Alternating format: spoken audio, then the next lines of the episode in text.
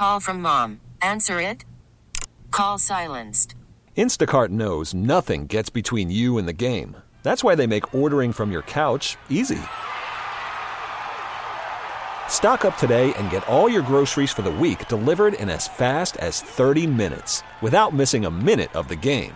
You have 47 new voicemails.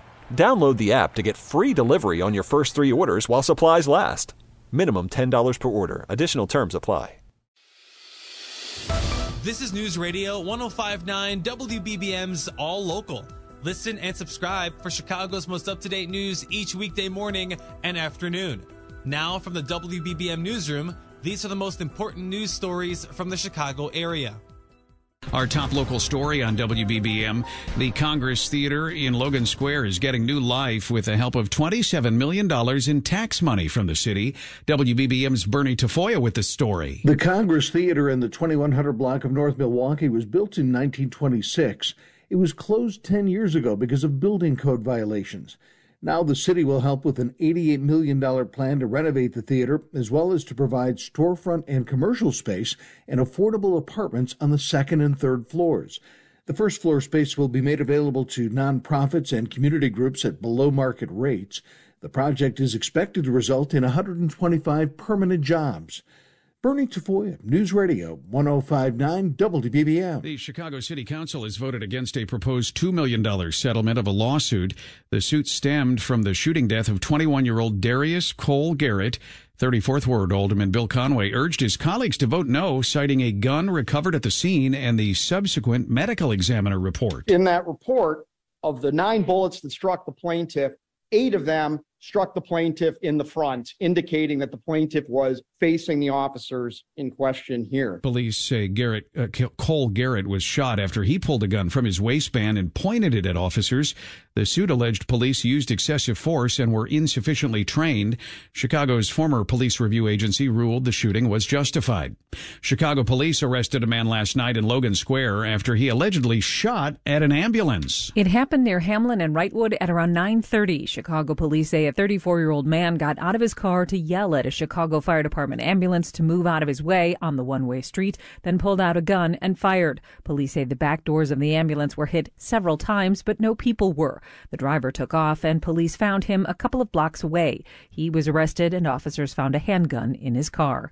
Nancy Harty, News Radio 1059 WBBM. The U.S. Postal Inspection Service is offering a reward of up to $50,000 for information leading to the arrest and conviction of four people involved in the armed robbery of a letter carrier on Tuesday. The robbery was reported along the 8700 block of West Richard in River Grove. Police say the robbers fled in a silver Hyundai. Authorities say the robbers are considered armed and dangerous dangerous, and no one should attempt to apprehend them on their own.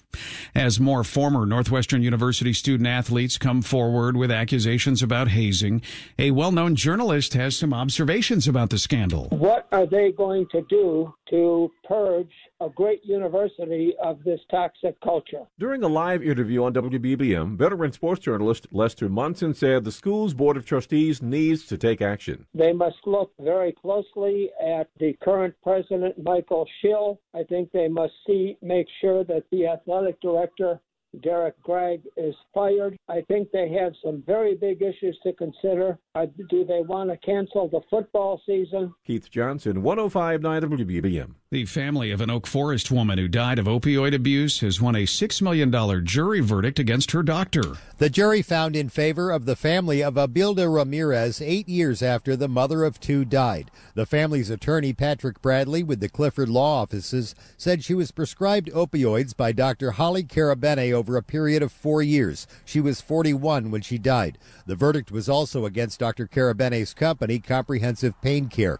Bradley said the jury realized her death was avoidable. He said the defendant allowed this mom to become addicted and she died after abusing prescribed opioids. Mike Krauser, 1059 WBBM. Cook County Board President Toni Preckwinkle says second installment property tax bills for the 2022 tax year are expected to be ready on November 1st and due December 1st.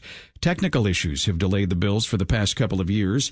Before that, second installment bills had usually been mailed in July and due by August 1st. People return to the office after working remotely. Some are having a hard time adjusting to their fellow employees. Rick Cobb of the workplace consulting firm To Discern in Chicago tells the Noon Business Hour that all workers need to kick the rust off whenever they return to the office. That applies to vacations and to three years of working from home. For anyone going back from a vacation to work, there's this transition period that we struggle with. Imagine people who are doing it for the first time in three years or the first time ever. And some workers who are returning to the office are now rubbing shoulders with recently minted college graduates who are working in an office for the first time. That could result in conflicts over dress code and professional conduct.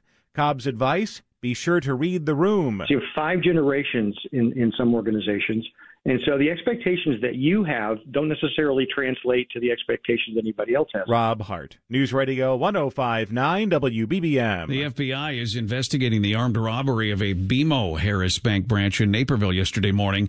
Reports indicate a man walked into the bank on West Diehl Road, displayed a gun, and demanded money. He then left the area in a vehicle. No one was hurt. Neighbors are stepping up to help a Northwest Side Chicago ice cream truck operator who was robbed Tuesday night. 82 year old Wilfredo Centron and his son Jay were in the truck when three people robbed them at gunpoint. Jay tells CBS 2 My father's drove in this truck for 49 years with these doors open, and today he has to have his doors closed. He says the robbers took about $300 in cash. No one was hurt. Police are looking for the robbers. This weekend's Beyonce concerts at Soldier Field are expected to provide another economic boost to the city. Choose Chicago spokesman Isaac Reichman says the shows draw fans from other states. There's also that extra impact. Maybe you're coming into the concert from uh, you know from wherever and it's your first time in chicago and you're here just for the concert and you leave after but you realize that this is an amazing city and we're going to have beautiful weather this weekend and you plan your trip to come back. So there's all those sort of impacts as well. You know once we get people to chicago we know they're going to be coming back. In addition he says there are around 120000 jobs in chicago that are directly supported by tourism including restaurants hotels and other businesses. An ohio-based asset management company is urging mcdonald's to do away with some of its diverse diversity policies. Crane's Chicago Business Reports Strive Asset Management sent a letter to McDonald's saying it represents McDonald's shareholders who are concerned some of the food giant's policies are now illegal following a Supreme Court ruling. McDonald's did not immediately respond to a request for comment. All Local is a production of News Radio 1059 WBBM, Chicago's news, traffic, and weather station. Please like and subscribe to this podcast on the Audacy app to continue receiving up to date news and information. T Mobile has invested billions to light up America's largest 5G network from big cities to small towns, including right here in yours. And great coverage is just the beginning. Right now, families and small businesses can save up to 20% versus AT&T and Verizon when they switch. Visit your local T-Mobile store today.